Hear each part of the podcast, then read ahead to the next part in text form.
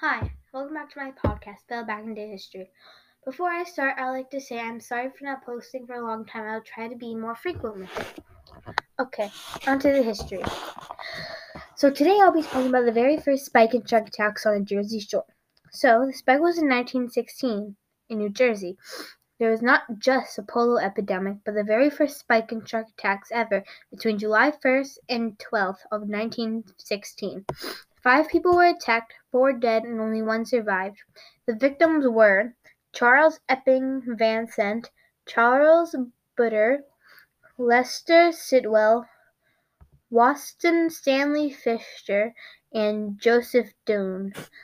Now there now they know that the sharks that did were great white sharks, but two of the attacks were in a creek, Matawan Creek which sharks cannot go in because there's a thing called buoyancy, which is like an oil in their liver which helps them float in the water. That's why their liver takes up a lot of their body. So, and they need it to float in the water or then they'll basically explode. But they need salt water because that's really how it works. But the sharks cannot go in the fresh water of the creek because more water cells than salt cells, and the outcome is well the sharks explode and die. Well, turns out there was a storm that pushed salt water into the creek, aka river, and letting the sharks go into the creek. But still, why would the sharks be attacking humans if it's an adult shark? Knows how to hunt, and so they found out why. After a while, so they went on a shark kill, and they and lo and behold, they had human remains in it.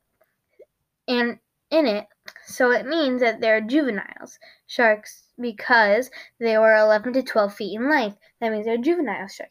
If the shark was 15 to 20 feet in length, it would be an adult shark. So, that's the conclusion of the very first spike in shark attacks on the Jersey Shore.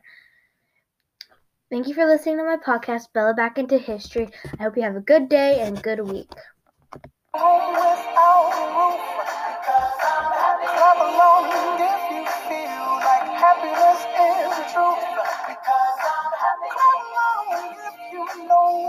Happiness is you. Because I'm happy. Clap along if you feel like that's what you want to do.